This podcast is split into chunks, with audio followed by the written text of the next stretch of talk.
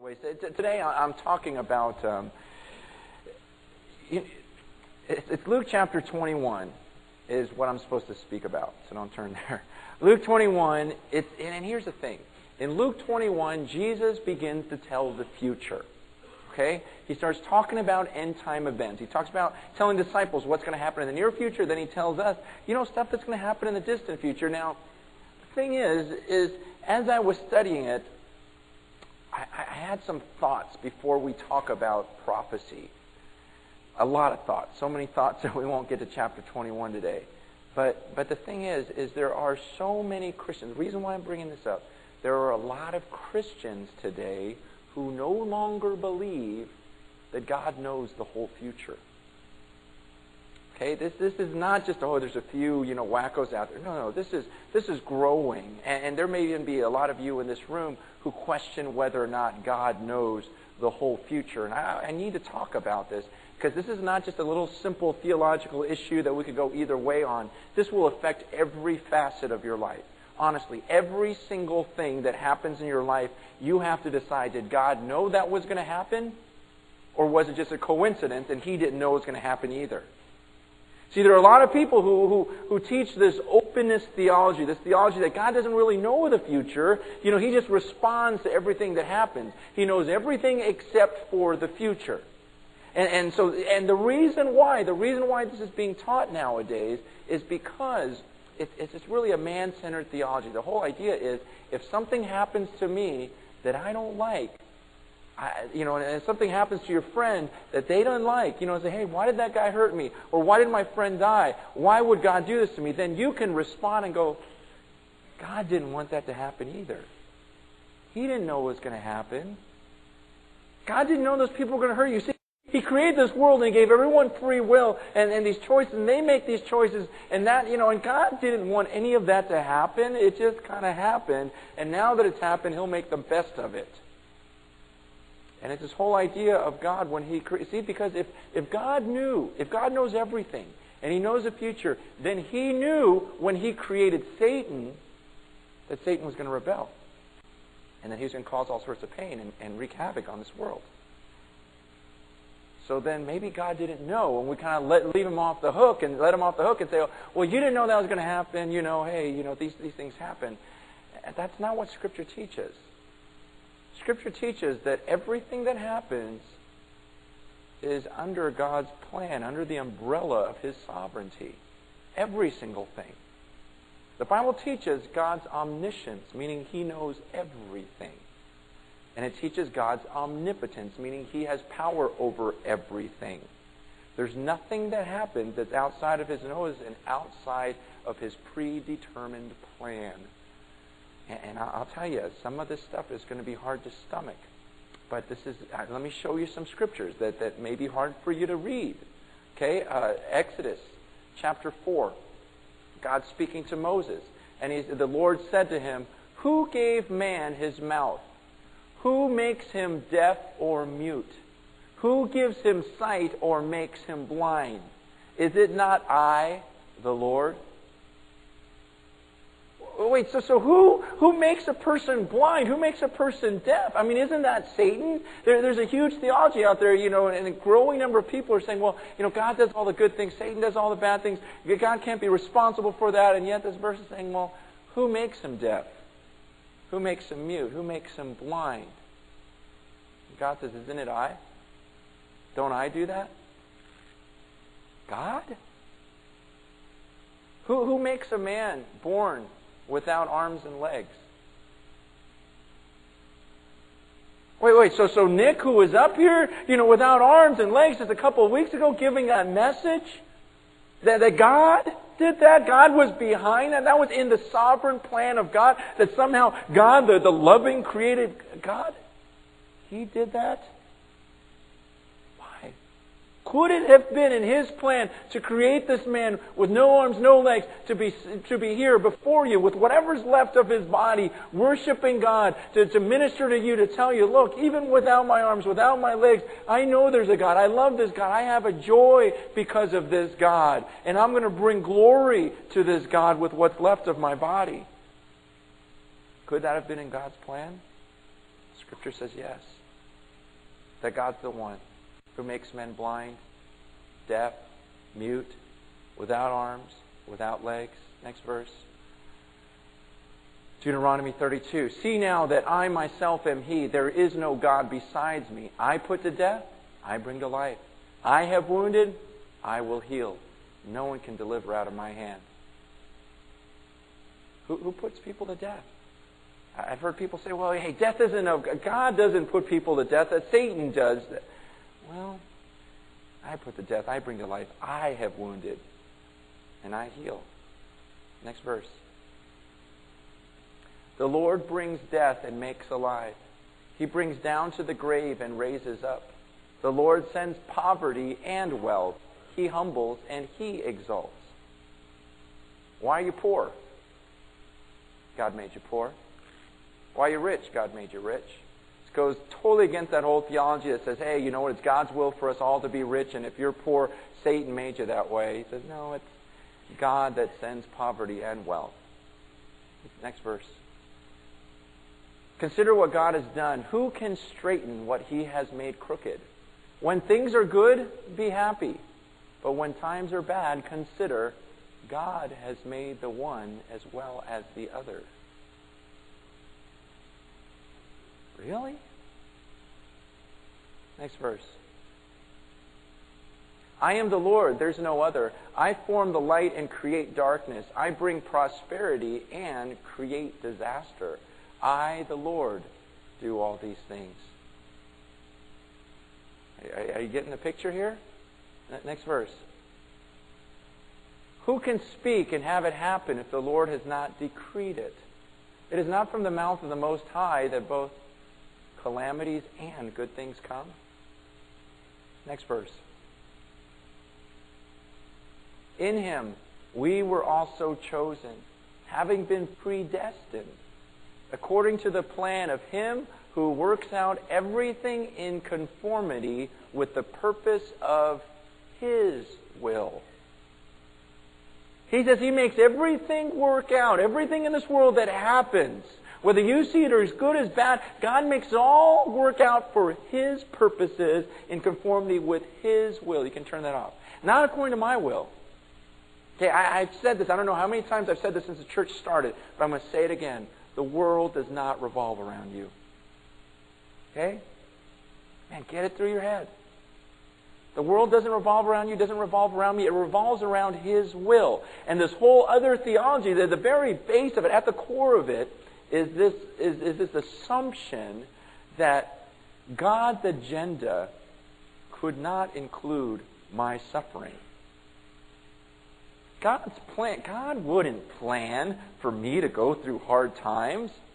And so when I go through hard times, it must be something that's out of His control and outside of His plan. But that's not what Scripture teaches. That's not what Scripture teaches about even suffering. What are we supposed to consider when, when, when we encounter various trials, according to James 1? Pure joy. He doesn't say consider it an accident. God didn't know it was going to happen either. He said, no, consider it joy because it's that pain, it's those hard times that it's actually building something in you. It's going to make you persevere. It's going to make you mature and complete so you're not lacking anything. This is how I've ordained it.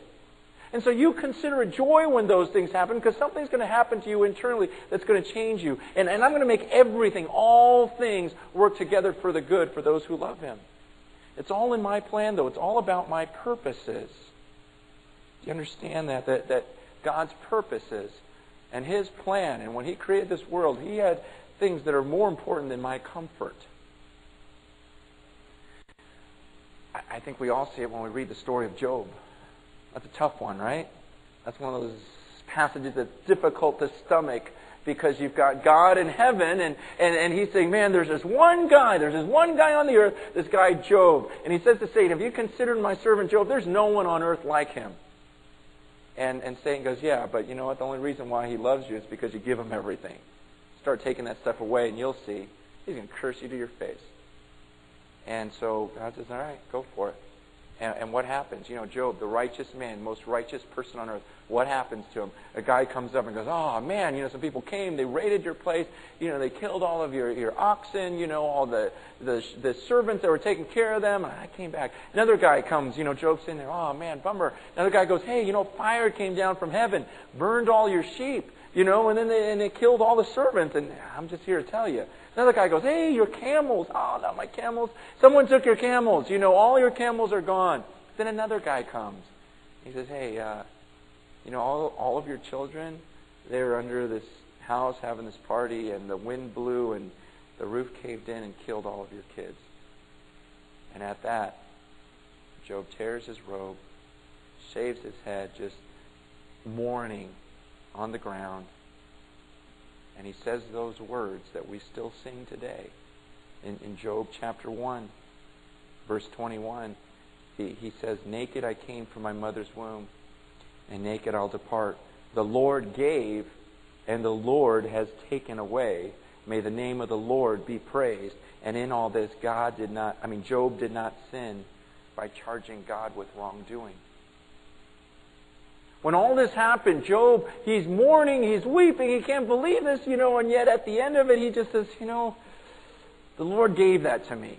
I mean, I came into this world with nothing, and I'll leave the world with nothing. He gave me that, and now Satan has taken it away. Is that what he says? No, he says, the Lord gave, the Lord took away. Blessed be the name of the Lord. And in that, he didn't sin against God. He understood, no, God took this away from me. This is somehow in his plan. And yet later on you read, you know, as Job continues in his grieving, he starts to question. He goes, oh, wait, but wait a second, I'm righteous. I mean, when there's poor people and they come to my house, I feed them, I give them clothes, I take care of them. I don't hurt anyone. He even said, he goes, in Job 31, 1, he goes, I made a covenant with my eyes not to look lustfully upon a woman. He goes, I'm living a pure life. So why would this happen? And he begins to question, and do you remember God's response? For four chapters straight, what does God say? Does God go, I didn't know it was going to happen either? You think I had any control? You think I wanted that to happen? I didn't know it was going to happen. No, that wasn't God's response. What was God's response? For four chapters straight, he says, Shut up. He just says, Shut up. He says, You don't question me. He goes, I'll ask the questions and you give me the answers. And he says, Where were you? Where were you when I laid the earth's foundations? Come on. He goes, Don't you understand? When I made this world, I had a plan for it. You weren't even around. And now you're questioning my purposes? You're going to question me? And he goes, You brace yourself like a man. Says God answered him on the storm, he says, You brace yourself like a man. I got questions for you. I'm the judge, remember? I'm the one that asks questions. You answer to me. And after he says all of this, man, Job says something so profound in chapter 42. At the very end of it all, Job says this in verse 2 of, of Job 42. He says, I know that you can do all things, and that no plan of yours can be thwarted. And you asked, you asked, hey, who is that? Who, who is this who ob- obscures my counsel without knowledge? Listen to what Job says. Job says, Surely I spoke of things I didn't understand things too wonderful for me to know. And then you said, hey, listen now, and I'll speak, I'll question you, and, and you answer what, and you answer me. He goes, my, my ears had heard of you, but now my eyes have seen you. Therefore I despise myself and repent in dust and ashes. Job goes, okay, you know what? Yeah, I said some things, but I was talking about things that were too wonderful for me. Okay, I understand now. That was over my head. I didn't get it. I didn't understand it. And so I spoke. And, then, and now you're questioning me, and all I have to say is, you know what? I, I always had heard of you, but now that I see you, I, I'll repent. Let's just, let's just pretend I didn't say anything. You know, let me just go back because I was just talking out of turn. I understand now. Everything's in your hands. Everything's about your control. You know, I got a little arrogant there. Started speaking about things that were too wonderful for me. It was just out of my league to try to figure it out. You're God. Let me back off. And that, that's that's an intense passage because we just go, God. It, it almost seems like it's all about you. Yeah, it is. I, you, you know, different passages. I, I, I don't. It's weird. I can deal with Job. I have a harder time with Ezekiel. I don't know why. You know how some certain passages you read and you go, and, and you'll say in your mind, oh God, I, I know you're free to do anything you want, but sometimes you go, wait, but that? Are you allowed to do that? I tell you, Ezekiel was one of those passages I was reading, and I just, every time I read it, I go, ooh, that's hard for me to stomach. Because absolutely, yes, God, you're sovereign, you're in control, you can do anything you want. This is your creation. Jesus says, look, aren't I free to do with, with what's my own? And I made this place. Can't I do whatever I want? But sometimes you go, wow, you, you really mean that. It's kind of funny why I'm reading Ezekiel lately. Um, the reason why it's kind of funny why I'm in this book right now is because uh, because we were thinking, okay, if we have a boy, not saying we will, not saying I want one, you know, I think it'd be great to have five girls in my house, but uh, if if this is a if this is a boy, you know, we we were thinking about the name Ezekiel, you know, and I thought, you know, let me read up on Ezekiel, let me see, you know, make sure he was okay, and you know, in reading through Ezekiel again, you know, Ezekiel was a man who understood that God's purposes were more important than his. I mean, you, you see in the first couple chapters, God's telling Ezekiel, what I want you to do is I want you to lay on your side for me. Okay. For 390 days, as an illustration. Okay. you talk about getting dead arm. I mean, you, 390 days. Why? Because I have this illustration I want to give to the people of Israel. Okay, all right. And then go to the other side and, and lay for 40 days after that. All right. He just kind of did these things. But, but what kills me is chapter 24. Chapter 24, God says to him, Hey, Ezekiel, I'm going to have your wife die as an illustration. So she's going to die, and then you're not going to mourn for. Don't mourn for her. And because uh, it's going to be an illustration. And then people say, well, why are you doing that? And, and, and, and you can say to them, because in the same way, the delight of your eyes, the sanctuary, you know, in Jerusalem here, it's going to be taken from you and you're not going to have time to mourn.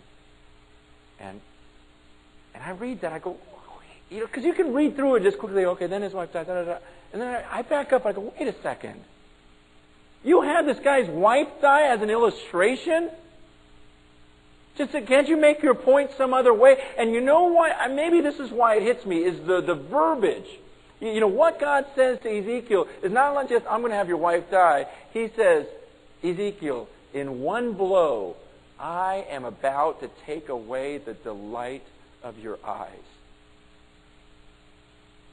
The delight of your eyes. And I, I don't know, it's just something about those words that grip me because it shows that, man, that, isn't that just a beautiful phrase? To call your wife the delight of your eyes. I mean, shows me that Ezekiel didn't just go, okay, it's just a wife, you know, just this or that. No, this was this was the pleasure of his eyes. It's like he woke up in the morning, his wife, man, that's that just brought delight to him. That was the one, you know, vision he could see that brought delight to his eyes. And God says, with one blow, I'm going to take that away from you. He didn't say, I'm going to take your wife away, but you didn't really like her anyways. You had your eye on her. You know, it's, it, it's not about that. He goes, no, no, no. Is the light of your eyes. And, maybe it, it just strikes a chord. I've shared this before that, you know, I don't, just about everything I pray for has some sort of spiritual point to it. And, and probably the only selfish prayer I can think of that I, I ever pray is, is God, if I could have one thing that has nothing to do with anything spiritual, it's could you keep my wife alive as long as I'm alive? That's just all I ask for, okay? I know there's nothing spiritual in that. It just I just can't imagine life without her. And so then I read a passage like this, and God says, Ezekiel, I'm about to take away the delight of your eyes because I have a purpose in it. And I read it and I go, man, God, this really is about you, huh? And Ezekiel just kind of goes along and he does it. And it's this will of God, it's this purpose of God, even this painful thing. God says, this, this is my purpose. People need to know. I, I think we see it. You, you, guys know the story of Joseph. Okay, that's, to me, that's probably the best illustration of the sovereignty of God, is, is when you read the story of Joseph about God's plan and how it works with decisions that people make. You remember the story of Joseph in, in, in uh, Genesis chapter 37, where, where Joseph gets these visions from God. Joseph is one of 12 children, one of the, the children of Israel, one of the children of Jacob. And, and Joseph gets these visions from God. God gave him these visions, these dreams about how one day he was going to rule and his older brothers are bowing down to him. Well, Joseph tells his brothers, hey, I had this dream. You're going to bow down to me. You know, and, you know, pretty soon there's this jealousy. And then dad gives him this, you know, pretty little robe. And they go, oh, you know, daddy's boy got the robe. And they all start hating him. And then they want to kill him. They say, let's kill him. His brothers. What did he do to deserve that? God gave him the vision. God had his dad get, have favor on him. And yet his brothers go, let's kill him. And they said, oh, let's not kill him. Let's throw him in this pit. Okay, and let's sell him as a slave, and we get some money for him. So then Joseph ends up being a slave in Egypt. Where is God in that? But then Joseph, okay, maybe there's a little, you know, redeeming grace here because then he starts working for this guy Potiphar. And Joseph does a good job as his slave. So Potiphar says, you know what, you're in charge of my whole household good. You know, some good things happening because Joseph's a good guy. But then what happens? One day the master's gone and Potiphar's wife starts coming on to Joseph. Saying, hey, nice robe, you know, and, and starts coming on. And what does Joseph do? Joseph, man of God, says, you know what? I'm not touching you. I'm not even touching you. I'm not giving you the time of day because you know why? My master, he, he, he gave me this and he put me in charge and there's no way I'm sinning against him, against you, and he bolts for the door. Meanwhile, she grabs his robe, tears it off him. He runs out in his boxers and she's holding the robe. And what does she do? What does she do? She runs out the door and starts saying to everyone, hey, this guy tried to rape me. Look, he threw his clothes at me, you know, and, and then he tried to take advantage of me. The master hears and says, What? You tried to rape my wife? You know, and he throws Joseph in a dungeon. Imagine, okay, if you're sitting in this dungeon going, What else can I do? I did everything right. And now I'm in this dungeon, not just for a few days, for a few years. And while he's in that dungeon, you remember the story how, uh, you know, there were a couple guys down there with him. One was used to be Pharaoh's cupbearer, another one was Pharaoh's baker, and, and they start having visions from God. And, and so the cupbearer say, hey, hey, hey, Joseph, man, can you help me with this vision I had? And, and, and Joseph interprets it. He goes, this is what it means. You're going to be released. You're going to be free. And the baker goes, oh, that's cool. So the baker goes, hey, I had a vision too. What does mine mean? And Joseph goes, your head's going to get chopped off and birds are going to start eating off of your neck. Great. You know, so he goes off, and, and, and, and the cupbearer goes, Hey, if this comes true, I'm going to remember you. I'll tell Pharaoh about you. We'll, we'll get you out of here. And sure enough, those things happen. This cupbearer is free. But the cupbearer forgets about Joseph. He never tells Pharaoh about him for you know a couple of years pass, and then there's this you know then Pharaoh starts having dreams and starts having these visions, and no one can interpret. And the cupbearer goes, "Ooh, I forgot something." Hey, there was this guy that I promised him I'd tell you about, yeah, a couple of years ago. But anyways, he interpreted all my dreams. He's probably still down there. Um, let's get him out. And he comes out and he starts interpreting Pharaoh's dreams. Pharaoh raises him to power. Suddenly, Joseph is second in command of all of Egypt and explains this famine's going to come to the land and they better start saving and storing. And sure enough, all of this happens and Joseph's in charge. Then finally, the end of the story, you've got Genesis 45. Joseph's brothers show up to get grain. But Joseph's brothers don't know that Joseph's even alive. They show up and they see Joseph, but they don't even recognize him because they're thinking he's dead, he's a slave. They'd have no clue that he'd be in charge of all of Egypt. And you have that story where Joseph recognizes his brothers. And what he says, I think, is so important for our theology, for our lives, for the way we live everything out. He makes this speech to his brothers in, uh, in Genesis 45, starting in verse 4. He says, then Joseph said to his brothers, Come close to me. When they had done so, he said to them, I'm your brother Joseph, the one you sold into Egypt. Verse 5. Now, do not be distressed and do not be angry with yourselves for selling me here, because it was to save lives that God sent me ahead of you. For two years now, there's been famine in the land. For the next five years, there, there will be no plowing or reaping, but God sent me ahead of you to preserve for you a remnant on this earth and to save your lives by a great deliverance. Verse 8. So then, it was not you who sent me here, but God. Joseph so understood God's plan and his predetermination of this that he would say to his brothers, Hey, don't get mad at yourselves. Hey, don't feel bad for what you did. Because this was all in the plan of God. God's the one that did this. God brought me here. You see, if we really believe in the sovereignty of God, if we really believe that everything is ordained by His hand and His predetermination, then we wouldn't get mad at people. We go, you know what? Yeah, you did that to me, but somehow it's all in God's plan, and it's going to work together for the good. Uh, see, that's tough. That's tough, isn't it? Because, okay, did the thing is, is, is do you think when Joseph was in the dungeon, let's say day five of year two, and he's in the dungeon, and think about everything that's been happening.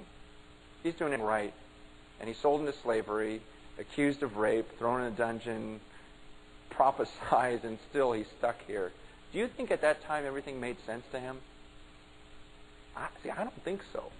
I don't think he did. I don't think he knew. It wasn't until the very end. I, I think when he, when everything came together, he goes, "Oh, this was all God's doing." So then the million dollar question this morning is, okay, okay, who, who's responsible? Was it the wicked choices of the brothers and Potiphar's wife that got him in that dungeon, or was it God? The answer is yes. It, it, and, and I know you don't like that answer. You know, you're like, oh, what do you mean yes? Who was it? Was it him? Was it? Scripture teaches both. Scripture explains, man, God had this plan. This wasn't just a random accident. He just kept responding, oh, uh, now I know what I'll do. No, God says, look, Joseph says, God, God did this. God's the one that brought me here. It wasn't you. It wasn't an accident. It was His plan. And yet, did they make those wicked choices? Absolutely. See, this, this really impacts our lives because then we can't go throwing blame at other things. Because we have to understand God knew that was going to happen. See, we like to blame. We like to walk out of here and go, well, you know, my life would be together if it wasn't for my wife, if it wasn't for my husband, if it wasn't for this, if it wasn't for that. And I'm saying, you know what?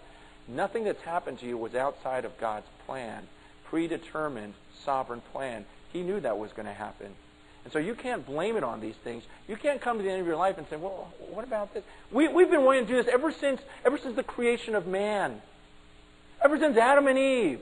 Ever since their sin. You know, and God says, hey, Adam, why'd you sin? Why'd you eat the fruit? And he goes, well, because of that woman you gave me.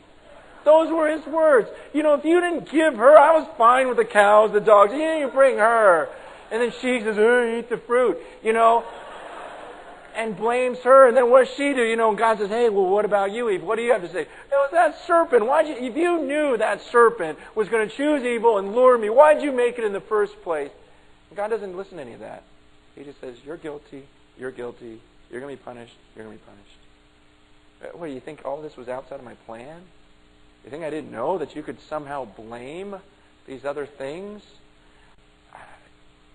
I know this is hard for some because you guys are looking at things in your past and you're going, so God knew that was going to happen.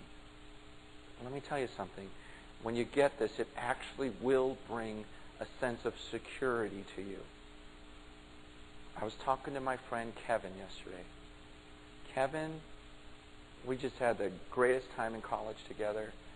Um, he he's heading out in couple, next couple of weeks, going north, planning a church. We were in ministry together, serving youth ministry together.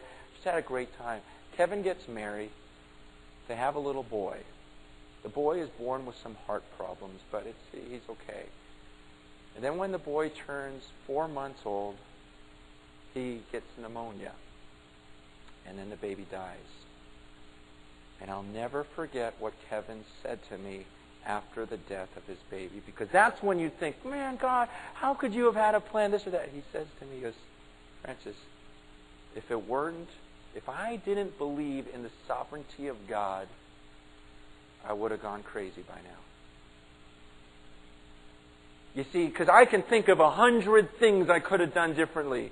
Because, friends, I think to myself, man, but I, I knew that kid had pneumonia. Yeah, I knew he had a heart problem. Why did I take him to camp? He goes, I took my kid to camp with me. That's where he got sick. That's where he got pneumonia. He goes, then I think I took him to the hospital in Bakersfield. And people were saying, why'd you take him to that hospital? You should have taken this other one where there's more specialists. He goes, man, I started thinking about all these things about, man, why did I do this? Why did I do that? He goes, in fact, he goes, I, had an appointment. My son died on Sunday. I had an appointment on Monday with a specialist at UCLA. She had been working with my child already. And, and he goes, after my son died, the specialist at UCLA calls me up and says, ah, I didn't know it was that serious. I could have done something, and, and I feel so horrible because, man, I knew how bad it was, and, and maybe if I had done this, maybe if I had done that. And he says, Hold it. I appreciate your call, but this is not about you.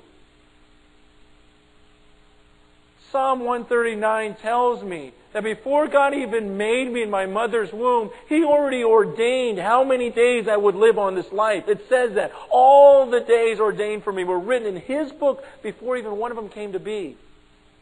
God knew how long my son was going to live for. And I couldn't change that. You couldn't change that. This was all in the sovereign hand of God. God even knows every word before I speak it from that same psalm. And he says, Listen, I'd go crazy looking at my past, thinking about what I could have done here, there, whatever, if I did not believe that there's a sovereign plan, a sovereign God. And we just struggle because we go, God, how could you ordain pain then and suffering? And I, the best illustration I can give is. Uh, is my daughter Rachel. You know, when she was um, just getting ready to go into kindergarten, you know, a little four-year-old, and and just crazy about her as my little baby, and and uh, and she had to get shots. You know how they get shots before they start school, and I'm thinking, oh, this is going to be bad. And but I take her to the hospital. You know, I take her to the doctor, and you know, we're in the room waiting, and the, the nurse comes in and says Hi, Rachel. You know, I'm the one that's going to be giving your shots. And Rachel looks at the, at the nurse and at the top of her lungs goes, Never! And she, she point, I mean, her eyes, her face is turning red just with everything in her. She went, You're never giving me shots!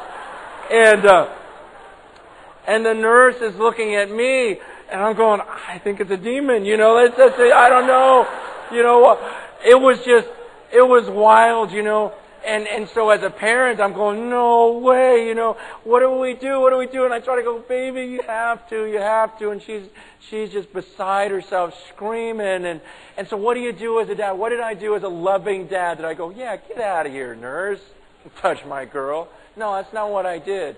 What I do, I held my daughter man, as tight as I could.